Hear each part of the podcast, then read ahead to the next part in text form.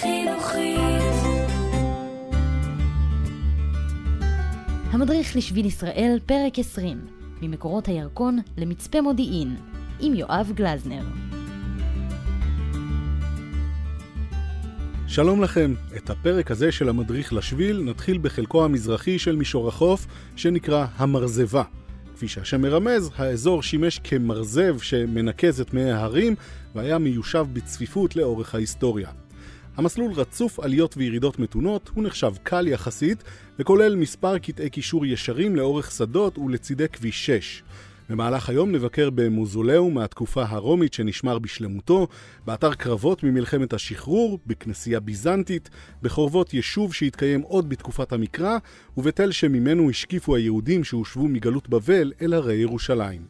שימו לב שבאחת המנהרות שבאמצעותן נחצה מתחת לכביש 6 שוררת אפלה כבדה, ולכן מומלץ להצטייד בפנסים. אז קדימה, כובע, מים, מצב רוח טוב, אני אוהב, ואנחנו יוצאים לדרך.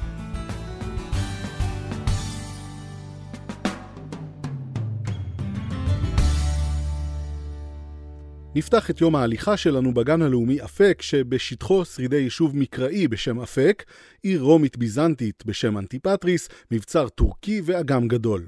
לעיר הייתה חשיבות אסטרטגית כפולה. היא גם ישבה על המעיינות שמזינים את הירקון, וגם חלשה על מעבר אפק, אחד הצירים הבודדים שאפשרו מעבר מצפון לדרום בין הרי שומרון לשטחי הביצה שהיו סביב לירקון.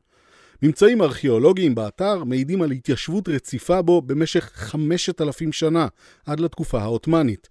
הכניסה למקום בתשלום, אבל חוויית הביקור מומלצת בהחלט.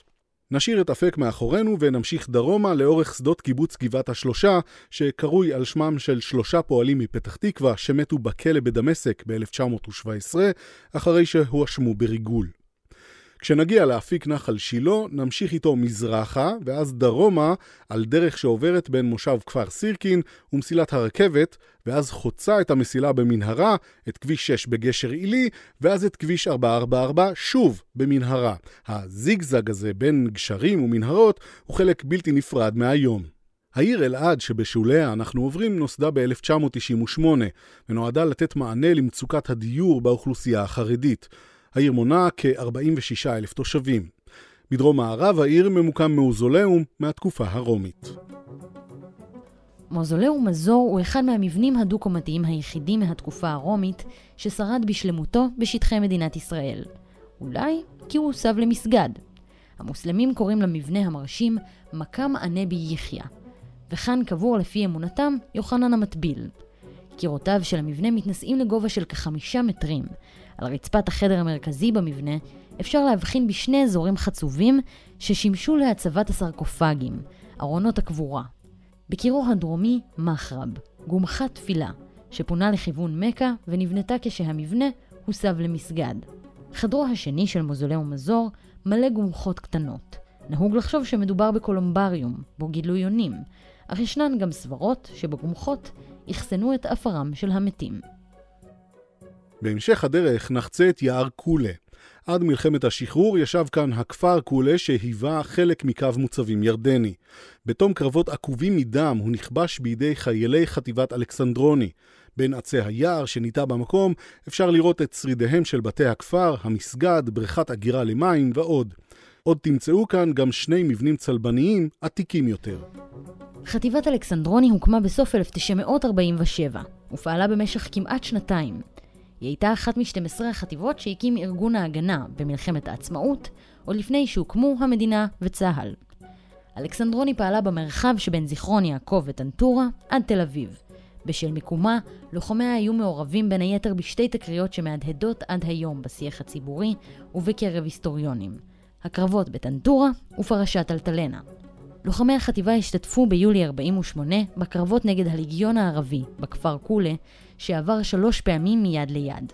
במהלך הקרבות הקשים באזור נהרגו 29 לוחמים.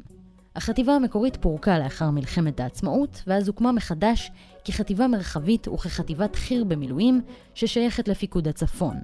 בראשית שנות האלפיים היא קיבלה שוב את שמה ההיסטורי, אלכסנדרוני. לפני שנעזוב את יער קולה, מומלץ ליהנות מתצפית יפה להרים והגבעות של דרום מערב השומרון.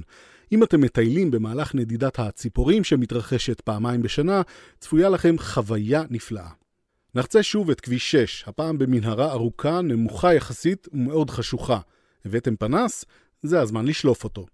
אחרי שנעבור בין מגרשי החנייה והמרכזים הלוגיסטיים באזור התעשייה של חבל מודיעין, נגיע לחורבת תנשמת, שבה התגלו שרידי כנסייה מהתקופה הביזנטית, קברים חצובים בסלע ובריכת מים. אחד הממצאים הייחודיים לאתר זה הוא מדליון עשוי שיש של אלת המזל טיחה. בידה השמאלית קרן השפע, ובימנית שרביט שקצהו מעוגל. אין הסבר חד משמעי לנוכחותה של האלה בכנסייה שנועדה לפולחן של אל יחיד שישו הוא בנו, אך מעריכים כי האלה טיכה נחשבה לחלק מהאמונה העממית, ולכן לא ממש סתרה את האמונה בנצרות. השביל ימשיך דרומה דרך יער ברקת, ומימין נוכל לראות את בתי היישוב שוהם. כאן מומלץ לרדת מהמסלול המתוכנן ולבקר בשרידי יישוב קדום בשם חורבת נבלת, שעליו שכן הכפר הערבי בית נבלה, ששימר את שמו. העיר נבלת מוזכרת בספר נחמיה כאחד המקומות שבהם התיישבו היהודים כששבו מגלות בבל במהלך המאה השישית והחמישית לפני הספירה, בתקופה שנקראה שיבת ציון. בקרוב נגיע לשרידי היישוב העתיק חדיד, שגם בו התיישבו יהודי בבל. שרידי נבלת ובהם גת, בורות מים, קברים חצובים בסלע וכבשן סיד, ילוו אותנו גם אחרי שנחצה בפעם האחרונה היום את כביש 6. רגע, מה אמרתי? כבשן סיד? סיד הוא חומר בנייה לבן שבתקופה הקדומה שימש לאיתום בורות מים. מכאן גם הביטוי בור סוד, שאינו מאבד אף טיפה בשל היותו מסויד. על מנת לייצר סיד צריך לשרוף סלע גיר בכבשן בטמפרטורה של 900 מעלות צלזיוס, ואז לרסק את התוצר לאבקה. תהליך השרפה אורך מספר ימים, ואם הטמפרטורה בכבשן גבוהה מדי, חומר הגלם הופך לבלתי שמיש. מבנה של כבשן סיד מאופיין בצורה אליפטית. בראשו יש פתח אוורור, ובחלקו התחתון פתחים להכנסת חומרי הגלם וחומרי התבערה להזנת האש. על פי רוב, מדובר במבני אבן מסיביים, כאלה שיכולים לעמוד בתופת של תא הבעירה ולעצור בתוכם את החום. במהלך העלייה לכיוון תל חדיד נוכל להבחין ברמזים ליישוב ששכן פה כבר בתחילת תקופת הברזל, כאלף ומאה שנים לפני הספירה. מערות, מחצבות אבן, שברי חרסים וגם אבנים קטנות ומסוטטות ששימשו לפסיפסים ופזורות על השביל ומצדדיו. חדיד הייתה עיר שעוד בימי כיבוש הארץ על ידי יהושע בן נון כבר בוצרה בחומה. בימי שיבת ציון ונחמיה, היהודים שחזרו אל העיר השקיפו מכאן מזרחה, אל הרי יהודה, בכמיהה לירושלים. שמעון התרסי, מי שלמעשה ייסד את הממלכה החשמונאית, הוסיף ביצורים לחדיד בשנת 143 לפני הספירה. הקיסר הרומי אספסיאנוס השתלט על העיר במהלך המרד הגדול והשתמש בה כמוצב ששלט על הדרך לירושלים. רבי אשתורי הפרחי כתב בספרו כפתור ופרח מ-1322 כי העיר ממוקמת על הר עגול ושמה הערבי הוא חדיתה.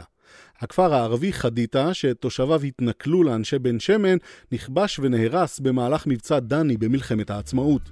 אנחנו ננצל את התל ההיסטורי לתצפית נפלאה על גוש דן, ונמשיך ממנו בתוך יער בן שמן עד למצפה מודיעין, שבו נסיים את המקטע הזה. המדריך לשביל ישראל, כל מה שצריך לדעת על השביל של המדינה. תחקיר ותסריט סיון רדל, קריינות נוגה קליין, עריכה והפקה יואב גלזנר וגידי שפרוט.